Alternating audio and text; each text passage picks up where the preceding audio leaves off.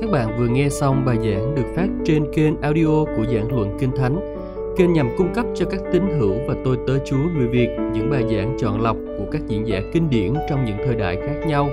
Để biết thêm thông tin về chúng tôi, xin vui lòng truy cập trang web giảng luận kinh thánh.net. Xin chào và hẹn gặp lại các bạn trong những bài giảng tiếp theo. Loạt bài Người Nam cho Đức Chúa Trời Diễn giả David boston Phần 3 làm việc chăm chỉ Vâng, như tôi vẫn thường nói, buổi chiều là cực hình cho giáo viên, vì không ai tỉnh táo sau một bữa trưa non nê. Bạn có biết nếu đưa tất cả những người ngủ gật trong khi nghe giảng trên toàn nước Anh chỉ vào một ngày Chủ nhật và sắp họ theo một đường thẳng từ đầu đến cuối, đầu người này chạm chân người kia, theo một đường thẳng dài, họ đều sẽ thoải mái hơn rất nhiều. Không phải tất cả các bạn đều biết điều đó đúng không? Dù sao, tôi cũng sẽ cố gắng giúp bạn tỉnh táo, vì chúng ta sẽ giải quyết một chủ đề quan trọng nhất đối với đàn ông mà bạn hiếm khi nghe giảng ở hội thánh. Lần cuối cùng bạn nghe một bài giảng về công việc là khi nào? Lý do tại sao bạn không nghe nhiều là vì hầu hết các nhà giảng đạo không đi làm. Nhiều năm trước, con trai tôi nói rằng lớn lên con sẽ là mục sư. Tôi đã hỏi, tại sao Richard? cho đáp, bởi vì bố chỉ làm việc vào ngày Chủ nhật thôi. Và rất nhiều người đều hiểu lầm như thế. Thực ra lúc đó tôi làm việc 16 giờ một ngày, nhưng tôi không đi làm theo cách thông thường và con trai cũng không thấy tôi đi làm. Vì thế, hầu hết các giáo sĩ và mục sư không nhận ra rằng một trong những nhu cầu lớn nhất của người nam trong hội thánh của họ là những người nam cần được biết xem Chúa nghĩ gì về công việc hàng ngày của họ, từ thứ hai đến thứ sáu. Hội thánh cho chúng ta một ấn tượng rất sai lầm rằng Chúa chỉ quan tâm những gì bạn làm trong hội thánh hơn là những gì bạn làm trong văn phòng, nhà máy, cửa hàng hoặc bất cứ nơi nào. Điều đó hoàn toàn sai lầm. Thực ra, chúng ta dành khoảng 60% thời gian cuộc đời lúc thức của mình ở nơi làm việc. Đó là 2 phần 3 cuộc đời chúng ta lúc thức. Và tất cả sẽ bị lãng phí, không được dùng cho vương quốc của Đức Chúa Trời trừ khi bạn hiểu Ngài nghĩ gì về công việc. Nhìn chung, chúng ta dành 30 đến 35% thời gian khí thức của chúng ta cho các mối bận tâm của gia đình và cá nhân, rồi các sở thích và thể thao, và có lẽ nhiều nhất là 5 đến 10% cho các hoạt động của hội thánh, nếu bạn là cơ đốc nhân xuất sắc. Ở đây, ý tôi là hầu hết mọi người lầm tưởng rằng Chúa chỉ thực sự quan tâm đến khoảng 5 đến 10% cuộc đời bạn. Điều đó hoàn toàn sai lầm. Chỉ vì tò mò thôi tôi muốn biết bao nhiêu người trong số các bạn ở đây ở trong các phục vụ cơ đốc toàn thời gian. Hãy giơ tay lên nếu bạn phục vụ Chúa toàn thời gian. Bạn có nghe thấy câu hỏi không? Tôi có thể thấy cánh tay của bao nhiêu người trong số các bạn đang phục vụ Chúa chọn thời gian không? Vâng. Vậy tại sao bạn lại có phản ứng sai lầm đó? Bởi vì bạn đã bị ảnh hưởng của hội thánh, nên bạn mới suy nghĩ như vậy. Thông thường bạn nghĩ chỉ phục vụ Chúa toàn thời gian nếu là người làm việc trong hội thánh. Hội thánh thậm chí còn có một danh sách các chức vụ được phân loại theo giá trị đối với Chúa hoặc theo khả năng được Chúa chấp nhận giáo sĩ ở trên đỉnh cùng bậc thang. Hãy trở thành một giáo sĩ thì bạn đang là công nhân xịn nhất hội thánh. Chúng tôi thậm chí sẽ đặt ảnh của bạn ở sảnh của hội thánh. Chúng tôi sẽ bảo người ta cầu nguyện cho bạn nếu như bạn là một giáo sĩ, vì bạn ở ngay trên đầu bậc thang. Sau đó là các nhà truyền đạo, thấp hơn một chút nhưng vẫn khá cao. Đặc biệt là nếu bạn là Billy Graham. Sau đó, mục sư thấp hơn một chút, tầng lớp tu sĩ. Sau đó là bác sĩ và y tá. Vâng, họ khá có giá trị với Chúa. Họ đang thực sự phục vụ nhu cầu của mọi người. Giáo viên thường thấp hơn một chút nữa. Rồi sau đó, xuống tận dưới này mới thấy có tài xế taxi và những người vận hành máy tính vì công việc của họ thật quá xa cách vương quốc của Chúa. Bạn có hiểu ý tôi đang muốn nói gì không? Tôi không đồng tình với danh sách này, nhưng đó là ấn tượng nó để lại. Dù không nhận ra thường xuyên điều này, nhưng các hội thánh đang tạo ra ấn tượng như vậy. Chúng ta quan tâm chú ý đến bạn nhiều hơn nếu bạn là một giáo sĩ ở châu Phi, nhiều hơn so với khi bạn là công nhân ở nhà máy ở tại gần đây. Và sai lầm trong lời nói dối đó nằm ở đây, rằng công nhân nhà máy ở gần đây lại có thể đứng ở tiền tuyến của vương quốc của Chúa hơn là người truyền giáo ở châu Phi. Xin đừng hiểu lầm ý tôi đang nói nhé. Nhưng tôi đã từng đến thăm các giáo sĩ ở nước ngoài, mà hội thánh không ngừng cầu nguyện cho họ. Thực ra, họ đang sống trong một ngôi làng cơ đốc, gần một bệnh viện cơ đốc và một trường học cơ đốc, và gần như mọi người trong làng đều đến hội thánh. Còn người công nhân nhà máy đơn độc đó ở gần chúng ta đây đang là cơ đốc nhân duy nhất ở tại đó. Ai cần được cầu nguyện nhiều hơn? Vâng, bây giờ chắc các bạn đã hiểu ý tôi. Đức Chúa Trời thà có một tài xế taxi tốt còn hơn là một giáo sĩ tồi. Không phải Đức Chúa Trời bận tâm đến công việc bạn làm là gì, mà Ngài quan tâm đến cách bạn làm công việc đó. Đó là mối bận tâm chủ yếu của Chúa. Nhưng tôi e rằng chúng ta đã không truyền đạt điều đó đến hội chúng của mình. Tôi ủng hộ các hội thánh đặt hình ảnh của mọi thành viên hội thánh để được cầu nguyện cho bên dưới cánh đồng truyền giáo mà họ đang hoạt động. Lấy ví dụ, Tôi đã làm bắp tem cho một thanh niên có tên là Harry Webb. Bạn có thể biết cậu ấy nhiều hơn với cái tên là Sir Clifford Richard, nhưng tôi đã phải sử dụng. Vâng, tôi quên mất mình đã dùng tên nào. Giờ cậu ấy đã chính thức đổi tên, nhưng chúng tôi đã cầu nguyện cho cậu ấy trong một nhóm cầu nguyện để hỗ trợ cậu trong lĩnh vực truyền giáo của cậu. Ấy là giới truyền thông, giới showbiz. Đó là một trong những lĩnh vực khó khăn nhất để làm một cơ đốc nhân đúng nghĩa và cậu bị tấn công khủng khiếp và chúng tôi đã chọn những người không thích âm nhạc của cậu để họ xem cậu như một người anh em. Thật buồn khi phải nói rằng cậu đã chịu những lời tấn công tồi tệ nhất chính từ những người theo Chúa. Tôi biết chứ, chẳng hạn như vào thời điểm lượt xem cao nhất, thì cậu ấy thực sự đang thay đổi các chương trình dành cho gia đình. Cậu xem lại kịch bản với một cây bút chì xanh trong tay và gạch bỏ bất cứ điều gì mà cậu không thể chấp nhận với tư cách là một cơ đốc nhân. Cậu gần như đã kiểm duyệt một chương trình gia đình hàng đầu và giữ gìn để nó lành mạnh cho trẻ em. Và cậu nhận được thư gửi từ các cơ đốc nhân. Anh đang làm gì trong một chương trình trần tục như vậy? Vậy nên cậu cần hỗ trợ vì cậu ấy ở ngay tiền tuyến. Vâng, mọi cơ đốc nhân đều ở tiền tuyến dù họ làm công việc gì đi nữa. Những công việc duy nhất không đúng theo đạo Chúa là những công việc vô đạo đức hoặc bất hợp pháp. Vậy thôi. Còn mọi thứ khác đều là thiêng liêng đối với Đức Chúa Trời. Và tôi không thể chịu đựng được việc mọi người, nhất là những người theo Chúa, nói với tôi rằng tôi đang làm một công việc thế tục. Tôi sửa họ ngay lập tức. Tôi đang ngồi cạnh một cậu thanh niên trong hội thánh và tôi hỏi, bây giờ cháu đang làm gì? Cậu nói, à cháu đã quay trở lại với công việc thế tục rồi. Ý cháu nói là gì? À chú biết đấy, cháu từng là một giáo sĩ ở nước ngoài, nhưng cháu đã về nước và làm việc, à, bây giờ làm kỹ sư. Tôi nói, sao cháu lại gọi đó là thế tục? Cậu ấy nói, ờ đúng vậy mà phải không? Tôi đã nói, không có gì thế tục, ngoại trừ tội lỗi. Cháu đang bước trong sự kêu gọi của Chúa và nếu cháu làm kỹ sư lại kết quả hơn là làm giáo sĩ, thì Đức Chúa Trời đẹp lòng với cháu hơn. Nhưng cậu thanh niên đó đã không thực sự tin vào điều này. Tôi có thể nhìn thấy trên khuôn mặt của cậu ấy, cậu ấy cảm thấy xấu hổ. Xấu hổ khi nói với tôi rằng cậu ấy không còn là một giáo sĩ nữa. Nhưng bây giờ chúng ta hãy nhìn vào vấn đề này. Có hai thái độ sai lầm cơ bản đối với công việc. Một là nghĩ quá thấp về nó, và hai là nghĩ quá cao về nó. Những người nghĩ quá thấp về công việc phạm một tội mà tôi gọi là sự vô đạo đức của thị trường. Ý tôi là gì? Sự vô đạo đức của chốn công sở. Tôi không có ý nói vì họ dán các hình ảnh khiêu gợi phía trên bàn làm việc. Ý tôi là một điều sâu sắc hơn thế nhiều. Sự vô đạo đức ở tại chốn công sở nghĩa là đi làm và nói rằng tôi sẽ làm việc càng ít càng tốt để kiếm được càng nhiều tiền càng tốt và đó là tất cả những gì tôi cần làm đó là một thái độ tôi đi làm để nhận, không phải để cho. Và tôi sẽ cho ít nhất có thể và nhận càng nhiều càng tốt.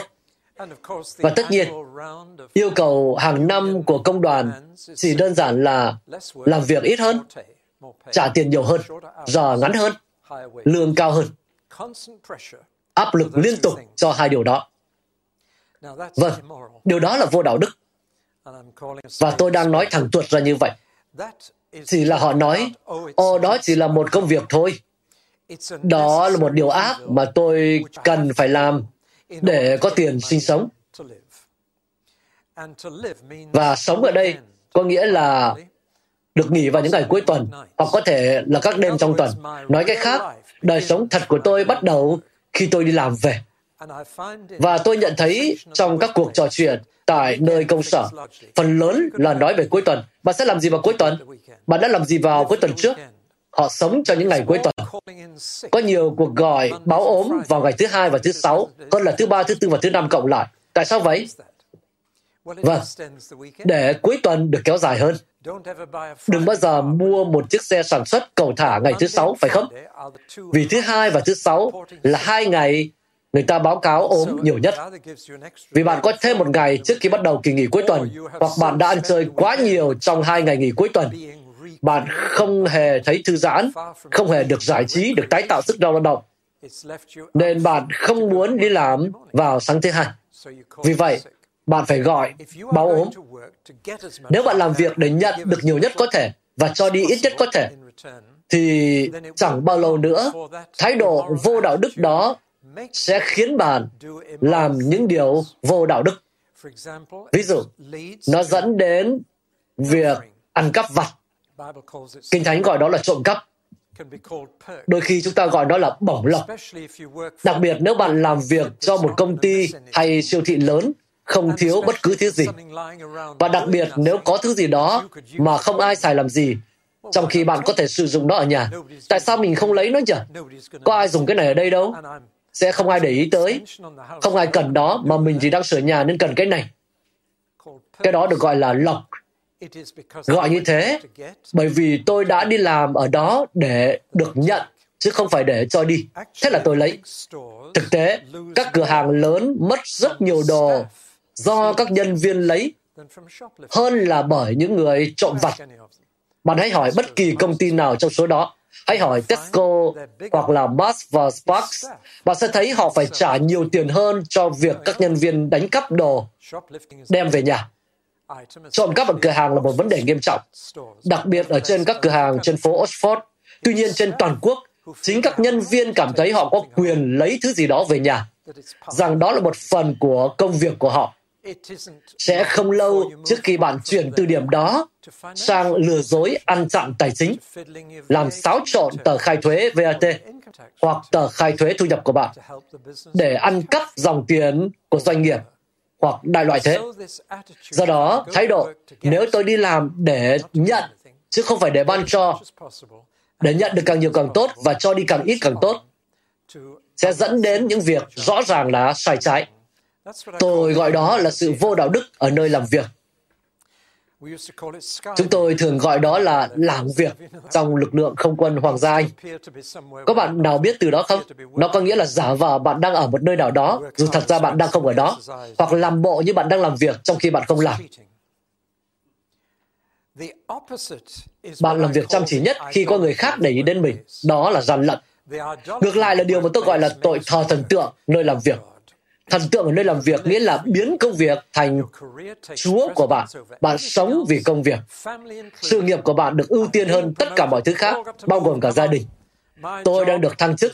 Tất cả chúng ta phải di chuyển. Thôi nào, công việc của tôi quan trọng hơn bất cứ điều gì khác.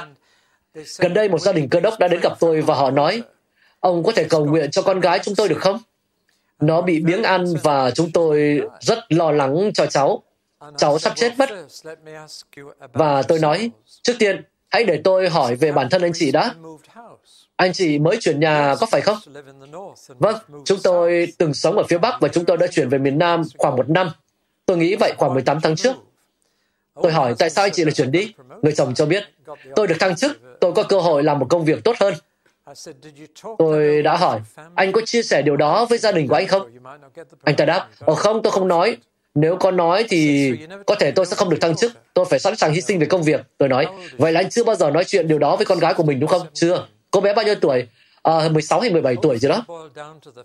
Toàn bộ biến cố này bắt nguồn từ chỗ cô bé đột nhiên hoàn toàn bị cắt đứt mọi mối quan hệ của mình. Tất cả bạn bè của cô bé hết sức đột ngột, không hề được nói trước, không hề được đưa ra lý do. Trường học, mọi thứ, cô bé phải bỏ lại hết mà người bố không cần cân nhắc đến chuyện đó. Và thực tế, rõ ràng đây là gốc rễ của chứng biếng ăn của cô bé đó. Buồn thay là khi tôi hỏi người chồng công việc mới thế nào, anh ta nói, chà, chẳng ra gì cả, giờ tôi thất nghiệp.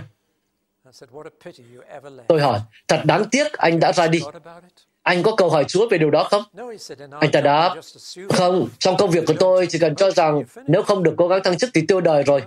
Cũng vậy nếu không làm theo những gì sếp sai bảo.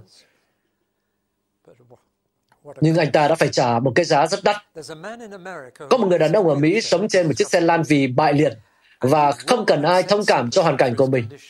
Nếu bạn cố gắng tỏ vẻ công cảm, ông ta sẽ nói cảm ơn Chúa vì bại liệt.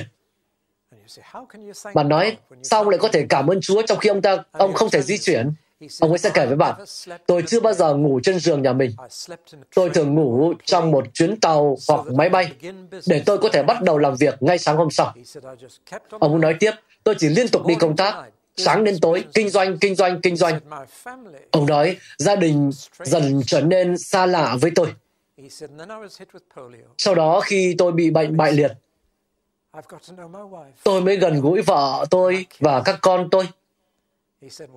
Ông ta nói tiếp, chúng tôi bây giờ là một gia đình hạnh phúc, cho nên cảm ơn Chúa vì bệnh bại liệt. Nếu tôi không bị bệnh tật thế này, cả gia đình tôi hẳn đã bị tan vỡ rồi. Vâng, đó là một quan điểm thú vị. Đây là một người đàn ông đã đặt công việc của mình lên trên hết tất cả mọi thứ. Hãy lưu ý, ngay cả chính Đức Chúa Trời cũng không làm việc 7 ngày một tuần. Chúa có thể dành riêng thời gian nghỉ ngơi ngoài công việc của Ngài, và chúng ta chắc chắn cũng cần phải làm như vậy. Nếu công việc chiếm hết thời gian của bạn, thì đó đã là tôn giáo của bạn, đã là thượng đế của bạn. Bạn đang cống hiến cả cuộc đời mình cho nó, và đó là xem công việc trở thành thần tượng. Cho dù động cơ là thành công, hay địa vị, hay quyền lực, hay là cảm giác thành đạt, hoặc của cải, hoặc bất cứ điều gì thúc đẩy, bạn coi công việc là Chúa nếu nó chiếm vị trí hàng đầu trên hết mọi điều khác trong đời sống của bạn. Dù sao đi nữa, tôn giáo và công việc đã bị tách biệt trong cả hai trường hợp. Cho dù bạn theo hướng vô đạo đức với cái nhìn quá thấp về công việc, hoặc bạn thờ thần tượng và đặt công việc quá cao, thì bạn cũng đã tách đức tin và công việc. Bạn có thể đi hội thánh vào Chúa Nhật, nhưng đức tin của bạn thực sự không liên quan đến những gì bạn làm từ thứ hai đến thứ sáu. Có nhiều người coi cơ đốc giáo là sở thích khi rảnh rỗi. Đó là sở thích cá nhân để giết thời gian bên ngoài công việc. Và một lần nữa, thật lãng phí tất cả khoảng thời gian đó. Để tôi nhắc bạn về một câu nói rất phổ biến cách đây 30 năm, nhưng vẫn còn phù hợp. Nếu Ngài không phải là Chúa của tất cả, thì Ngài hoàn toàn không phải là Chúa gì cả. Nếu Ngài không phải là Chúa của tất cả, thì Ngài không phải là Chúa chút nào cả. Vâng, điều đó thật đúng khi bạn suy nghĩ kỹ lưỡng. Rõ ràng nằm ở đâu đó giữa hai thái cực này là một thái độ làm việc đúng đắn, một thái độ phù hợp theo kinh thánh về công an việc làm. Và đây là chủ đề mà tôi sẽ chia sẻ. Một trong những lý do tại sao chúng ta đã nghĩ sai lầm như vậy là bởi vì hội thánh đã bị ảnh hưởng quá nhiều bởi lối tư duy của người Hy Lạp, hơn là Do Thái. Hiện tại tôi đang viết một cuốn sách có tên là Loại bỏ tư duy Hy Lạp khỏi hội thánh.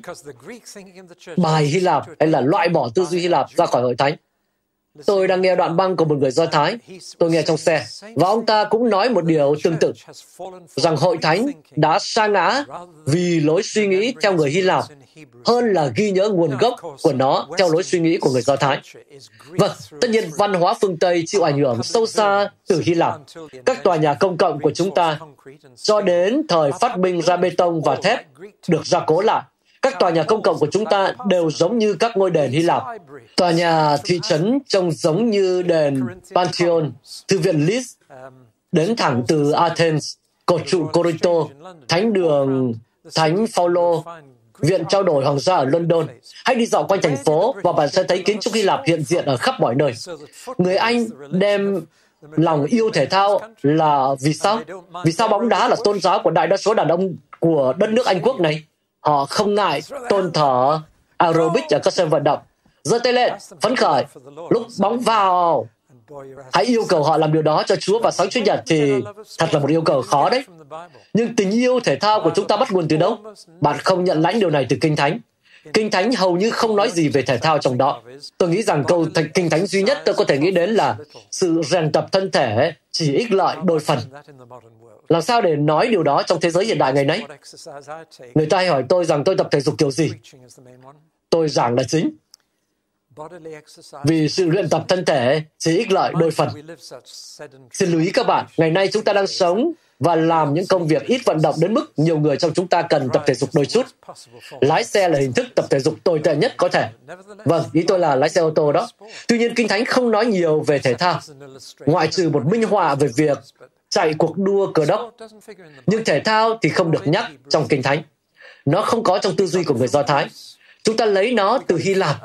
Chúng ta lấy nó từ Olympic và các trò chơi. Chúng ta lấy tư duy chính trị của mình từ đâu? Chúng ta đã không nhận được nó từ Kinh Thánh, vì không có điều gì trong Kinh Thánh về dân chủ. Tôi nhớ đã đi xem bộ phim 10 điều răn. Bạn có nhớ phim đó không? Ngay từ đầu, Cecil DeMille đã xuất hiện trên màn nhiều và nói, tôi muốn cho các bạn xem sự khởi đầu của nền dân chủ phương Tây. Nhưng đó không phải là sự khởi đầu của nền dân chủ phương Tây. Không có một chút dân chủ nào trong Kinh Thánh. Không một chút nào cả. Tất cả đều là các vương quốc có một vị vua tự mình cai trị và ban hành luật pháp. Chúng ta lấy dân chủ từ đâu? Hy Lạp. Tôi có thể tiếp tục nói nữa, nhưng toàn bộ hệ thống giáo dục của chúng ta đều là từ Hy Lạp ở mức tư duy cốt lõi căn bản nhất. Và điều này đã ảnh hưởng sâu sắc đến hội thánh. Và than ôi, tôi đang bị lạc đề, tôi biết vậy. Tôi phải nhìn cái đồng hồ đó. Nhưng mà về cơ bản, người Hy Lạp đã hiểu sai điều này. Họ tách rời thuộc thể và thuộc linh. Họ không bao giờ có thể kết hợp chúng với nhau. Họ chia cuộc sống thành thiêng liêng và thế tục. Các hoạt động thuộc linh và các hoạt động khác. Họ tách biệt trời với đất. Họ đặt Thượng Đế ở bên ngoài thời gian và biến Ngài thành phi thời gian điều mà Kinh Thánh không làm. Thế là họ chia cuộc sống ra nhiều ngăn, và do đó họ chia chúng ta thành những suy nghĩ thiêng liêng và thế tục. Và chúng ta đã làm theo như thế kể từ đó. Thế giới thuộc thể trở thành phi thuộc linh. Giờ để tôi nói chuyện ở dưới đất nha. Tôi nhận thấy một số người trong các bạn đang sử dụng nhà vệ sinh. Nhưng trong nhà vệ sinh thường không có bất cứ cái gì nhắc tôi rằng Chúa quan tâm đến việc tôi đang làm tại đó. Phải vậy không? Có một lời cầu nguyện trong sách cầu nguyện của người Do Thái hướng dẫn bạn cầu nguyện khi đi vệ sinh. Đó không phải thật thú vị sao? Bạn cảm tạ Chúa vì cơ thể bạn đang hoạt động bình thường. Bạn cảm tạ Chúa vì bạn cảm thấy nhẹ nhõm và bạn cảm thấy thoải mái hơn và bạn bước ra ngoài với lời khen ngợi. Khi tôi nói điều đó với một hội thánh người Do Thái, và tôi thường nói chuyện với người Do Thái, không ai cười cả. Họ chỉ hưởng ứng thôi, tất nhiên là như thế rồi. Còn trong các hội thánh cơ đốc thì luôn cười khúc khích là bởi vì chúng ta sống theo tư duy Hy Lạp. Vì tôi đã ở nhiều nhà cơ đốc khi đi lại để giảng dạy, nên tôi sử dụng rất nhiều những nhà tắm cơ đốc. Có một dòng sách tĩnh nguyện ở bên cạnh chỗ đi vệ sinh. Có các câu kinh thánh đóng khung treo trên các bức tường. Tất cả để khiến tôi quên đi những gì tôi đang làm trong đó. Nhưng hãy lắng nghe này. Chúa đã tạo ra thể xác của bạn và Ngài quan tâm đến thân thể của bạn nữa, cũng như quan tâm đến linh hồn của bạn. Và thực tế, khi một số người già đi một chút, Vâng, tôi cũng đang giả đi. Bạn bắt đầu mất kiểm soát ruột và bằng quang. Bạn sẽ ước gì mình đã ngợi khen Chúa khi nó hoạt động bình thường. Bởi vì thường lúc tuổi cao, chúng ta thường phải mặc tã lót. Chúng ta là những người đàn ông ở giai đoạn cuối đời. Bố tôi đã như vậy. Thật là hạ mình. Lại phải trở lại làm em bé. Nhưng bạn thấy đó, Đức Chúa Trời quan tâm đến tất cả những điều đó. Ngài tạo ra thế giới vật chất thuộc thể. Ngài không chỉ cứu linh hồn bạn, Ngài cũng quyết tâm cứu rỗi thân thể bạn nữa. Đó là tin lành. Đó là lối suy nghĩ do Thái. Cuộc sống là một tổng thể, thuộc thể và thuộc linh phải song hành cùng với nhau. Chính một người đàn ông có cái tên là Augustine đã bắt đầu chia rẽ hai khía cạnh này và thay thế lối suy nghĩ do Thái ở trong hội thánh bằng lối suy nghĩ Hy Lạp. Và điều đó trực tiếp dẫn đến chức tế lễ độc thân, rằng bạn sẽ thánh khiết hơn nếu không quan hệ tình dục bởi vì ông ấy cho rằng thậm chí tình dục trong hôn nhân cũng bị coi là dâm dục. Thật xin Chúa tha tội cho ông ta. Nhưng kể từ đó trở đi, chúng ta đã chia vật chất và tâm linh cách xa nhau đến nỗi người nào đó lao động chân tay sẽ nghĩ rằng Chúa không hề quan tâm đến việc tôi đang làm. Bạn có hiểu ý tôi nói không? Và hội thánh đã chạy theo lối đó. Vì vậy, đối với hội thánh, việc môn đệ hóa đã trở thành những gì tôi làm trong thời gian rảnh rỗi. Có rất nhiều khóa đào tạo môn đồ diễn ra khắp nước Anh, từ khóa Alpha đến mọi khóa khác. Không có khóa nào nói về công việc hàng ngày của bạn. Tất cả đều bảo bạn làm thế nào để trở thành cơ đốc nhân trong thời gian rảnh rỗi của bạn, làm thế nào để đọc kinh thánh, làm thế nào để cầu nguyện, làm sao để làm chứng, làm thế nào để làm điều này điều kia. Nếu khuyến khích bạn làm chứng tại nơi làm việc là bạn đang khuyến khích họ ăn cắp thời gian của ông chủ. Chúa không sai bạn đến nơi làm việc của mình với mục đích chủ yếu để làm chứng cho mọi người. Nếu bạn làm điều vậy, hãy chắc chắn là bạn làm điều đó trong thời gian riêng của mình, chứ không phải thời gian của ông chủ, bởi vì như vậy là ăn cắp. Bạn hiểu ý tôi chưa? Vì vậy, cơ đốc giáo đã trở thành một thú vui giải trí. Và một lần nữa, người Hy Lạp sống để giải trí. Họ không sống để làm việc. Họ đã cố gắng, nếu có thể, để có được 30 đồng bạc là cái giá phải trả cho một nô lệ, để họ có thể mua một nô lệ và không phải làm việc nữa và bắt nô lệ làm việc cho họ. Hai phần ba dân số ở Hy Lạp là nô lệ thường là người nước khác được đưa đến để làm công việc lao động chân tay bẩn thỉu. Và đây cũng là điều đang diễn ra ở tại châu Âu. Nếu bạn mua một chiếc ô tô của Đức, có thể nó không được chế tạo bởi người Đức, mà là bởi người thổ hoặc là người Nam Tư. Chúng ta nhận người nhập cư đến để làm các công việc thủ công cho chúng ta. Đó là những gì người Hy Lạp đã làm. Chỉ là họ đã làm điều đó bằng cách mua nô lệ.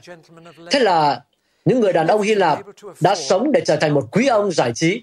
Anh ta sống để có thể có đủ khả năng không phải làm việc, để có thể cống hiến hết mình cho những gì anh ta lựa chọn để theo đuổi, hơn là những gì người khác bảo anh ta làm. Nên ở Hy Lạp cổ đại đã phát triển cả một ngành công nghiệp giải trí. Họ có mọi thứ mà đài truyền hình ngày nay có, ngoại trừ cái TV thôi. Họ có tất cả các cuộc thảo luận và căng thẳng trí tuệ và những thứ mà truyền hình có, đặc biệt ở một nơi gọi là Mars Hills ở Athens, nơi sau này Paulo đã giảng đạo. Họ có kịch nghệ, bi kịch, hài kịch. Họ có phim sitcom. Họ có mọi thứ bạn có trên truyền hình, ngoại trừ khả năng công nghệ, kỹ thuật để có thể xem phim ở nhà riêng. Họ đã phát triển ngành công nghiệp giải trí và tất nhiên đó là nơi thể thao phát triển. Bạn phải lấp đầy thời gian rảnh rỗi đó bằng thứ gì đó.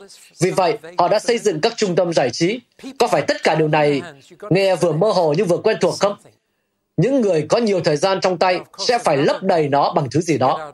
Tất nhiên, bây giờ một cách khác để thoát khỏi công việc là trúng sổ số. Để có được số tiền lớn càng sớm càng tốt, để bạn không cần phải làm việc. Cách chữa trị tốt nhất cho mơ ước đó là đọc những gì đã xảy ra với những người đã trúng số độc đắc. Một số người đủ khôn ngoan để tiếp tục làm việc, nhưng thực ra số đó rất ít. Đa số cho biết, giờ tôi rảnh rỗi, không phải đi làm, và tôi muốn làm gì thì làm. Và cơ bản, đó là những gì giải trí mang lại. Nó cho bạn lựa chọn để làm những gì bạn muốn làm, thay vì những gì ông chủ bảo bạn làm. Vì vậy, chúng ta đã trở thành một xã hội sống cho những ngày cuối tuần. Chúng ta sống từ ngày cuối tuần này đến cuối tuần khác. Chúng ta sống để giải trí. Chúng ta tìm thấy phần lớn mục đích cuộc đời trong việc giải trí. Người Do Thái không hề nhàn rỗi. Họ làm việc 6 ngày và thờ phượng một ngày. Một vài năm trước, có một chiến dịch cơ đốc lớn gọi là biến Chủ nhật thành ngày đặc biệt để cố gắng thuyết phục các cửa hàng và các nhà xe đóng cửa vào ngày Chủ nhật. Bạn có nhớ không?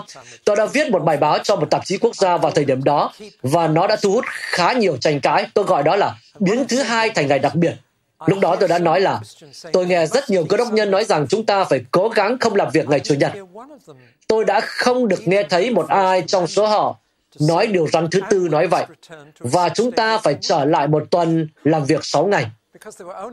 Bởi vì họ chỉ lấy một nửa luật pháp của Chúa. Vế đầu trong luật pháp nói, hãy nhớ ngày sa bát để giữ ngày ấy cho nên thánh. Nhưng sáu ngày ngươi phải làm việc. Ngày nay không ai muốn đọc vế sau nữa. Chúng ta thậm chí muốn một tuần làm việc bốn ngày thôi nếu có thể. Tôi đang hơi mỉa mai, nhưng tôi đang cố gắng vẽ nên một bức tranh chúng ta không còn cảm thấy rằng Chúa quan tâm đến công việc của mình, hoặc công việc là nơi chúng ta phải tìm ra biểu hiện chính của mục đích cuộc sống của mình theo như ý định của Đức Chúa Trời. Và cơ đốc giáo của chúng ta đã trở thành một thú vui lúc nhàn rỗi, đến mức khi một người đàn ông theo đạo cơ đốc không thể đến buổi nhóm cầu nguyện của hội thánh, bởi vì anh ấy phải làm việc ngoài giờ, thì mọi người chỉ thấy đáng tiếc chứ không thấy cần phải cầu nguyện cho anh ta. Anh ấy bằng cách nào đó đã để cho mọi người thất vọng. Và anh ta cũng nảy sinh có mặc cảm tội lỗi và nói với mục sư vào Chủ nhật, xin lỗi tôi không thể đến buổi cầu nguyện ở hội thánh được, tôi phải làm thêm giờ. Buổi nhóm cầu nguyện đó lẽ ra nên cầu nguyện cho anh ấy trong thời gian làm thêm giờ của anh ta, vì anh ta đã phục vụ Chúa. Nhưng đó là điều cuối cùng mà họ nghĩ đến. Họ chỉ nhận thấy là anh ta vắng thôi. Bây giờ chúng ta hãy đến với Kinh Thánh. Chúng ta hãy xem xét ba điều, sự sáng tạo, sự sa ngã và sự cứu chuộc. Hãy xem buổi ban đầu công việc có ý nghĩa gì trong sự sáng tạo của Đức Chúa Trời. Và bạn sẽ bị sốc khi biết rằng Adam tuần làm việc 7 ngày. Ông không có ngày Chúa Nhật, không có ngày Sa-bát. Ông đã làm việc 7 ngày một tuần. Trái ngược với một số người suy nghĩ, ý tưởng rằng ngày sa bát ngày thứ bảy nghỉ ngơi, đã không xuất hiện cho đến thời môi xe. Và đó là tất nhiên khi sáng thế ký chương 1 xuất hiện. Adam không biết rằng Đức Chúa Trời làm việc 6 ngày để sáng tạo, nghỉ ngơi vào ngày thứ bảy. Adam không biết gì về điều đó, bởi vì khi đọc sáng thế ký chương 1, chúng ta đã lầm tưởng rằng ông biết điều đó, nhưng mà ông đã không biết. Và ông chưa bao giờ được Chúa bảo, hãy xem một ngày trong bảy ngày là đặc biệt. Điều dân duy nhất ông học biết là đừng chạm vào cái cây ở giữa vườn nhưng ông ta không được thông báo gì về việc nghỉ làm. Công việc của ông ấy tương đối dễ dàng. Ông đang chăm sóc một vườn cây ăn quả. Để có thức ăn, ông phải hái trái cây. Adam đã không được đặt trên đất để làm hành động thờ phượng Chúa mọi thời điểm. Ông được đặt trên đất để chăm sóc khu vườn, để làm việc bằng đôi tay của mình. Và nhân tiện, làm việc với chính đôi tay của bạn là hình thức làm việc cao cả nhất dưới mặt Chúa, ngay cả khi đó là hình thức làm việc thấp kém nhất ở khu lân cận của bạn. Lao động thủ công là việc làm phẩm giá cao nhất trong kinh thánh của tôi. Tôi sẽ còn quay lại vấn đề này trong giây lát. Vì vậy, Đức Chúa Trời đã cho Adam làm việc và tìm thấy sự thỏa lòng trong đó và tận hưởng nó. Tìm thấy mục đích cuộc đời của mình là trở thành một người làm vườn. Vâng, ông đã gặp Chúa vào cuối ngày để trò chuyện về mọi thứ. Ngày hôm đó đã như thế nào? Và ông nghe thấy tiếng Chúa đi dạo trong vườn vào cuối ngày. Nhưng bản thân Adam có mặt ở đó là vì công việc. Ý tưởng của bạn về thiên đàng là gì? Ý tôi là về mặt thuộc linh. Tôi sẽ cho bạn biết những gì tôi thấy hầu hết các cơ đốc nhân nghĩ rằng thiên đàng sẽ như thế nào. Nó sẽ là một buổi nhóm Chúa Nhật kéo dài đến vĩnh cửu, nơi bạn hát mỗi điệp khúc 17 triệu lần. Đó là ý tưởng mà hầu hết mọi người đã học được từ hội thánh. Và họ có ý tưởng rằng những gì bạn đang làm vào sáng Chúa Nhật là những gì bạn sẽ làm đời đời và mãi mãi. Vâng, nhưng mà kế hoạch của Chúa dành cho Adam không phải như vậy, mà là để ông làm việc bằng đôi tay của mình.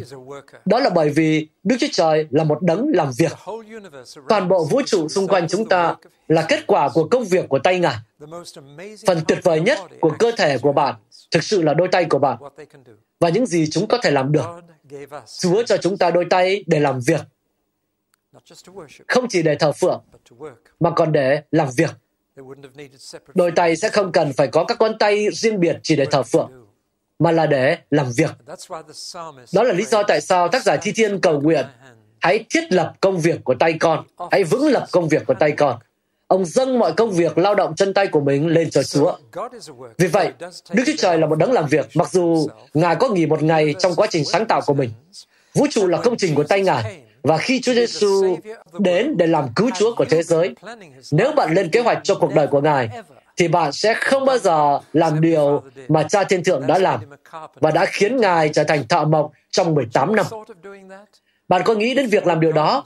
Nếu bạn là Chúa và gửi con trai của mình đến để cứu cả thế giới, rồi để cậu con trai ấy vào trong một xưởng mộc, để rồi làm thợ mộc, và trong 18 năm, Ngài đã làm thợ mộc, và sau đó trong 3 năm, Ngài là người làm phép lạ.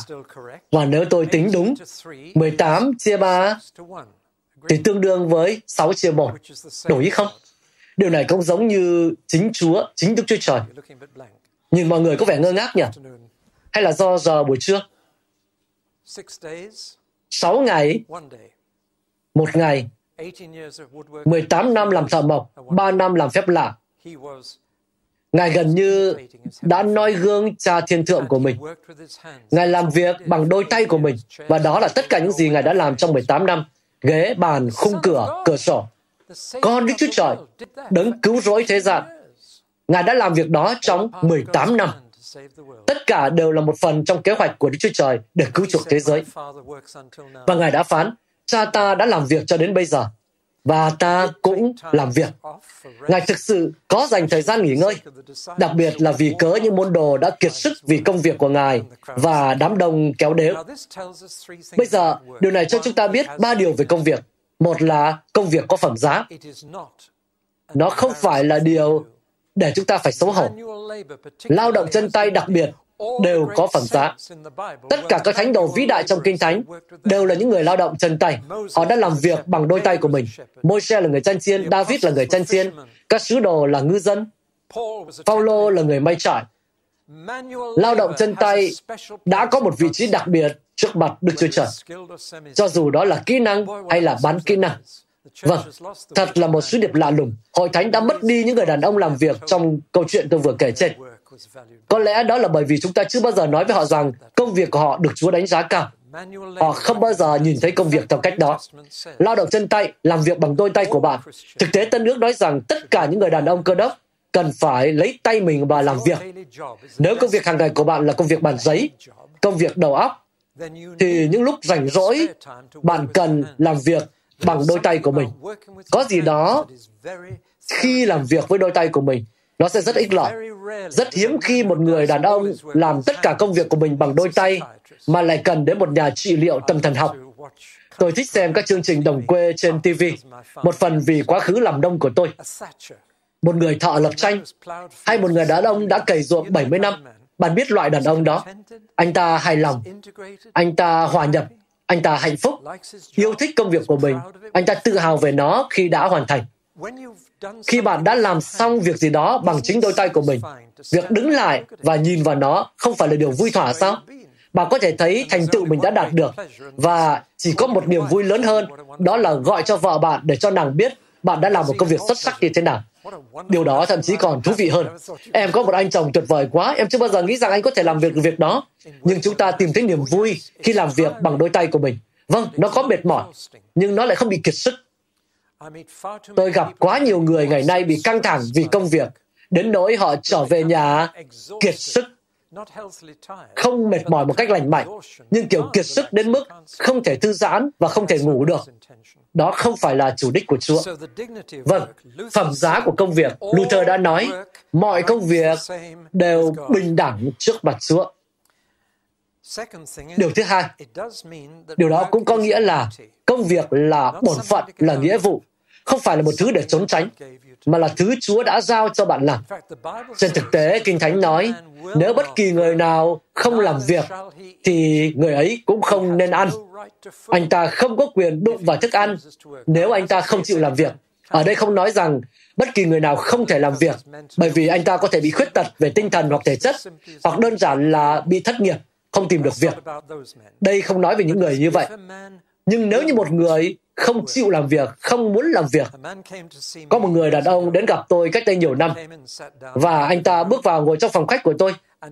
Lúc đó là 12 giờ 30 trưa, và trong khu vực ăn uống ở căn phòng, bàn đã được dọn sẵn bữa trưa. Tôi để ý thấy cậu thanh niên trẻ này lúc đó là sinh viên, cứ nhìn chằm chằm vào cái bàn ăn.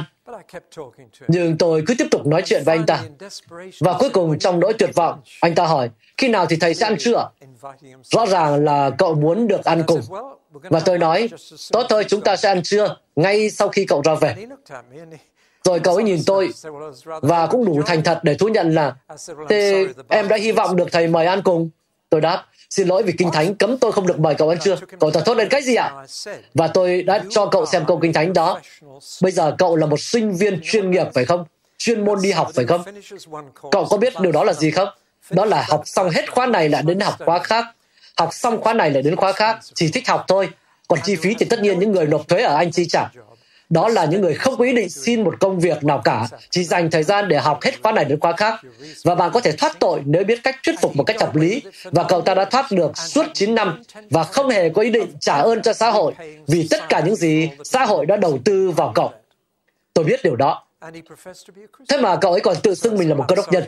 Và vì vậy tôi đã nói, đúng vậy đó, xin lỗi là tôi không thể cho cậu chút thức ăn nào cả vì lý do đó. Và cậu ấy đã bỏ về khá nhanh. Và tôi sẽ không nói rằng chúng tôi chia tay như những người bạn. Tôi không nghĩ điều đó hoàn toàn đúng, nhưng cậu ấy đã bỏ đi. Tuy nhiên, khoảng một năm sau, chuông cửa nhà tôi reo lên và cậu ấy xuất hiện. Tôi nói, xin chào. Và cậu ấy nói, thầy có thể mời em bữa trưa vào ngày hôm nay đấy ạ. Và tôi nói, tại sao chứ? Cậu ấy đáp, em đã có công việc rồi. Tôi đã nói, bây giờ thì em muốn ăn cái gì trong nhà của tôi cũng được. Vào đi. Và tôi rất vui vì cậu ấy quay lại. Nhưng bạn thấy đó, đây là một cuộc nói chuyện khó khăn phải không? Nghe này, không có điều gì trong Kinh Thánh nói rằng cơ đốc nhân cần phải mềm mỏng. Ngay cả việc chăm sóc các quá phụ cũng có một số những quy tắc hướng dẫn rất rõ ràng và phải khôn ngoan, hợp lý. Nhưng có quy tắc trong công việc đó. Nếu một người không chịu làm việc, anh ta không có quyền được ăn. Nói ra thì thật khó, nhưng mà làm việc là một nghĩa vụ. Nhưng nó cũng không chỉ là một hành động của nhân phẩm hay nghĩa vụ. Nó được Chúa định để trở thành một niềm vui thỏa. Chúa muốn chúng ta tìm thấy nhiều niềm vui trong công việc của mình hơn trong bất kỳ hoạt động giải trí nào. Đó là kế hoạch của Ngài. Và tất cả thế gian này đã đi sai hướng. Bây giờ, nếu những gì tôi vừa nói với các bạn là đúng, thì có hai điều sau đây. Có hai hàm ý áp dụng mà chúng ta cần phải đối mặt với tư cách là cơ đốc nhân. Thứ nhất, lười biếng là tội lỗi. Đó không phải là một tội lỗi mà bạn nghe giảng nhiều. Và các linh mục trong hội thánh công giáo nói với tôi rằng điều đó chưa bao giờ được xưng nhận như là một tội lỗi. Tất cả các loại tội lỗi họ đều đã được nghe, nhưng họ chưa bao giờ nghe thấy tội lười. Nhưng mà lười biếng vẫn là phạm tội với Chúa. Nếu không tin tôi, hãy đọc sách nhỏ gọi là sách châm ngôn đi. Một trong các sách trong Kinh Thánh, hoàn toàn không được viết cho phụ nữ và trẻ em. Nó hoàn toàn dành cho nam giới và nó đề cập đến tội lỗi này và gọi đó là tội lừa biếng hay là một kẻ lười biếng, một kẻ biếng nhác. Nhưng đó là sự lười biếng. Bản dịch hiện đại dùng từ lười biếng. Trâm ngôn nói rằng nếu đó là tội lỗi của bạn, thì bạn cần phải tìm đến đống kiến gần nhất. Cần phải đến đó và suy nghĩ về bầy kiến. Vâng, đó là cách chữa trị. Bạn hãy đi và tìm bầy kiến và bạn chỉ cần ngồi xuống rồi quan sát chúng, rồi suy nghĩ về chúng. Chúng là những sinh vật của Chúa và cách chúng làm việc.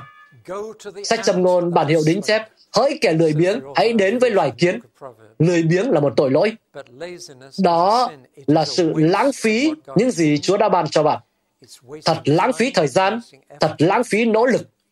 Và có một mô tả sống động trong một câu châm ngôn rằng một người đàn ông lười biếng là bị gắn chặt vào giường của hắn ta. Hình ảnh đó không sống động sao? Bạn bị trói vào giường.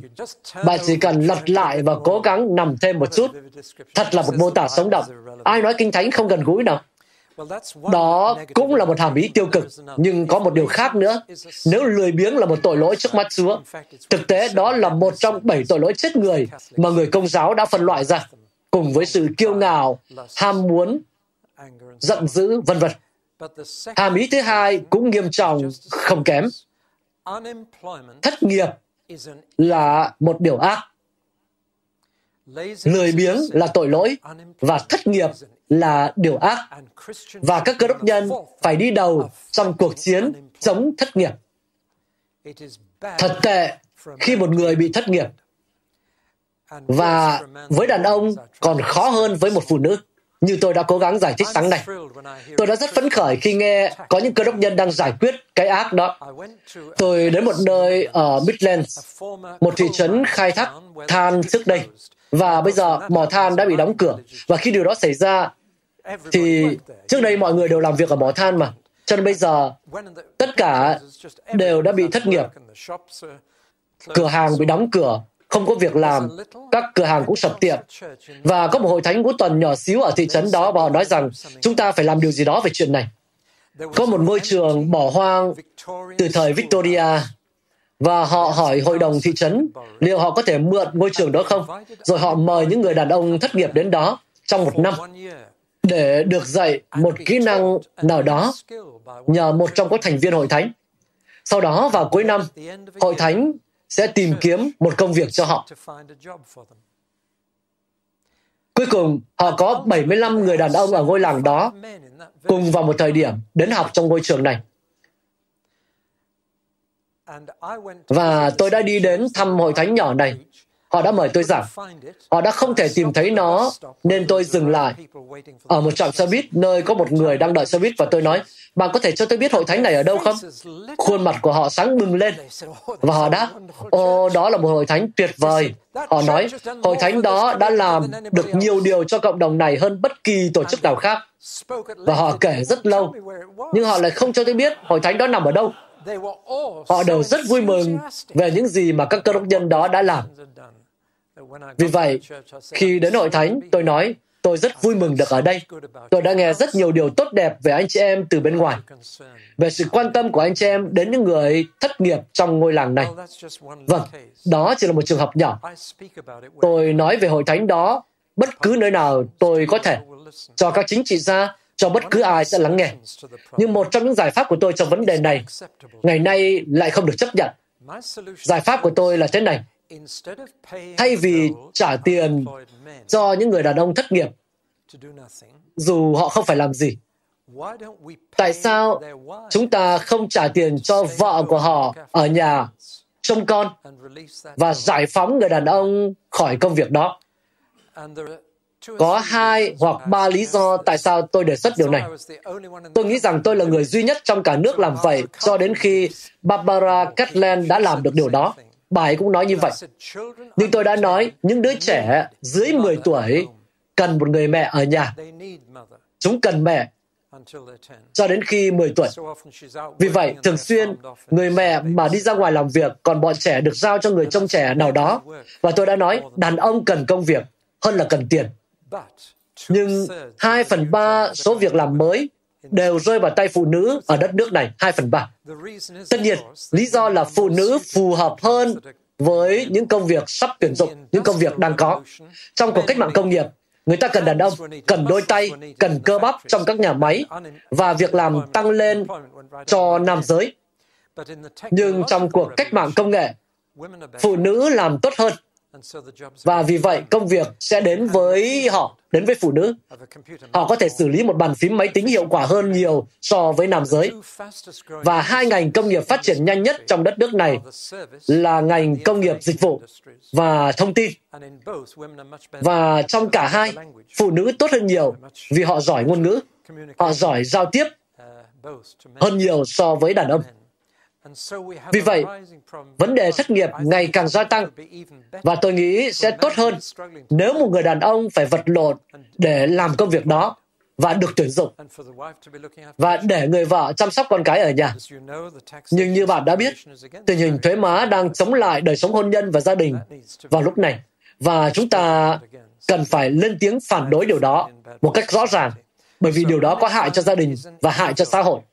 Vì vậy, thất nghiệp là một điều ác, là một tệ nạn, và nó là một vấn đề lớn trên khắp châu Âu. Tất nhiên là tồi tệ nhất ở nước Đức kể từ khi nước Đức thống nhất, và tôi cũng đã đang nói chuyện về vấn đề này ở đó. Nếu chúng ta không thể làm gì, thì ít nhất chúng ta có thể khích lệ những ai có thể. Đừng quên rằng tất cả những người đàn ông cảm thấy họ sẽ không có giá trị gì đối với cộng đồng của chúng ta nếu như họ bị thất nghiệp. Vâng, tất cả những gì tôi đang nói là về công việc dưới ánh sáng của sự sáng tạo nhưng sự sáng tạo không có tiếng nói thẩm quyền cuối cùng trong xã hội của chúng ta. Sự sa ngã hiện tại là bởi vì mọi tạo vật đã không còn ở trong tình trạng khi vừa được Chúa tạo dựng nên. Tội lỗi đã len lỏi vào, và một trong những điều đầu tiên bị hư hỏng bởi tội lỗi là công việc. Khi Adam phạm tội lần đầu, do vợ ông dẫn dắt, nhưng ông phải chịu trách nhiệm về chuyện đó. Adam bị trừng phạt và công việc trở nên khó khăn hơn nhiều, khó hơn rất rất nhiều. Thay vì hái quả trên cây và có thể tỉa cành hoặc làm bất cứ việc gì cần thiết, giờ đây ông phải cày xới đất trong khi mồ hôi nhễ nhại. Trái cây không còn dễ dàng hái trong tầm với của ông nữa. Vâng, nhân tiện bạn có thể biết một người đàn ông có tên là David Roll đã từng xuất hiện trên truyền hình không? Ông ta vừa mới gửi một đoạn băng nói chuyện của ông ấy trên TV cho tôi và nó thật tuyệt vời. Ông ấy là một người đàn ông tuyệt vời. Ông ấy không theo đạo Chúa. Ông ấy là một nhà Ai Cập học hay là một nhà khảo cổ Ai Cập. Ông ấy là nhà khảo cổ người Anh ở Ai Cập. Ông ấy đã tự đặt cho mình một nhiệm vụ là phải tìm hiểu xem cựu ước có chính xác hay không. Và ông ấy đã có những khám phá vĩ đại nhất. Sách đầu tiên của ông ấy xuất bản khoảng 4 hay 5 năm trước, nói về việc ông ấy khám phá ra ngôi nhà của Joseph ở Ai Cập và một bức tượng của Joseph Thật là một câu chuyện tuyệt vời. Và làm thế nào để ông ấy tìm thấy rất nhiều điều trong cựu ước là chính xác về lịch sử. Ông ấy không có một động cơ cá nhân nào ở đây. Ông ấy thực ra không phải là người tin Chúa. Điều này khiến cho công việc, cho việc này càng trở nên thú vị hơn. Nhưng trong cuốn sách mới nhất của mình, ông ấy đã tự hỏi liệu sáng thế ký có chính xác không? Liệu có một nơi như vườn địa đàng không? Và ông ấy đã hoàn thành công việc tuyệt vời nhất của một thám tử. Và ông đã tìm thấy nó ông đã tìm thấy một thung lũng tuyệt vời được bao quanh hoàn toàn bởi những ngọn núi rất cao. Một thung lũng khá nhỏ, đầy những cây ăn quả. Và ông ấy đã xác định vị trí của nó và chụp ảnh nó. Chuyện này thật cuốn hút, nhất là bởi vì ông ấy không quan tâm đến việc chứng minh Kinh Thánh là sự thật, nhưng thật sự lại tìm thấy ở đây. Hôm qua, chỉ nhìn vào cuốn sách thôi, tôi đã cảm thấy phấn khích rồi. Vâng, Adam đã phải rời khỏi chốn đó. Và nhà khảo cổ này đã lần theo nơi Adam từng sống và đi đến vườn Eden. Nhưng dù sao đi nữa, từ đó trở đi, công việc trở nên khó khăn hơn.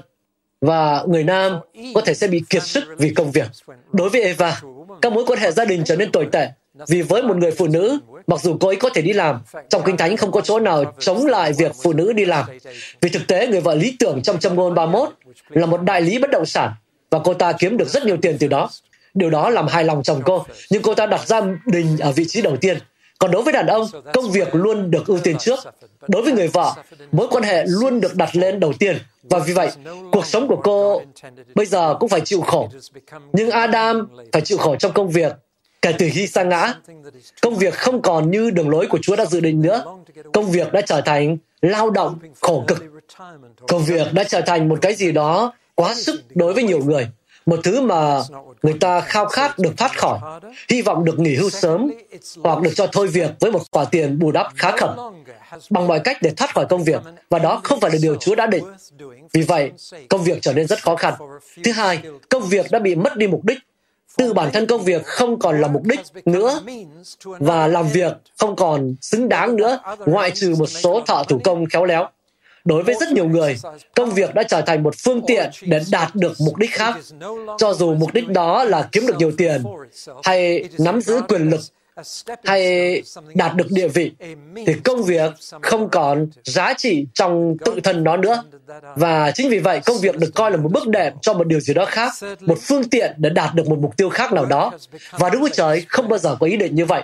Chính tội lỗi đã gây ra hậu quả đó. Thứ ba công việc đã trở thành một nơi mà sự thỏa hiệp dường như không thể tránh khỏi. Nếu bạn không tự chủ trong công việc, bạn sẽ bị cuốn theo những tội nhân khác. Trong một hệ thống gây áp lực buộc bạn phải làm những việc trái với lương tâm. Trong một thế giới xa ngã, những người khác không có cùng tiêu chuẩn giống như bạn. Và ngày càng khó khăn hơn, ngay cả đối với nhiều bác sĩ và luật sư. Chưa nói đến những người làm các công việc khác để làm theo những cái điều mà những người đồng nghiệp chấp nhận và coi là một thông lệ bình thường. Nhưng Chúa lại phán đó là vô đạo đức.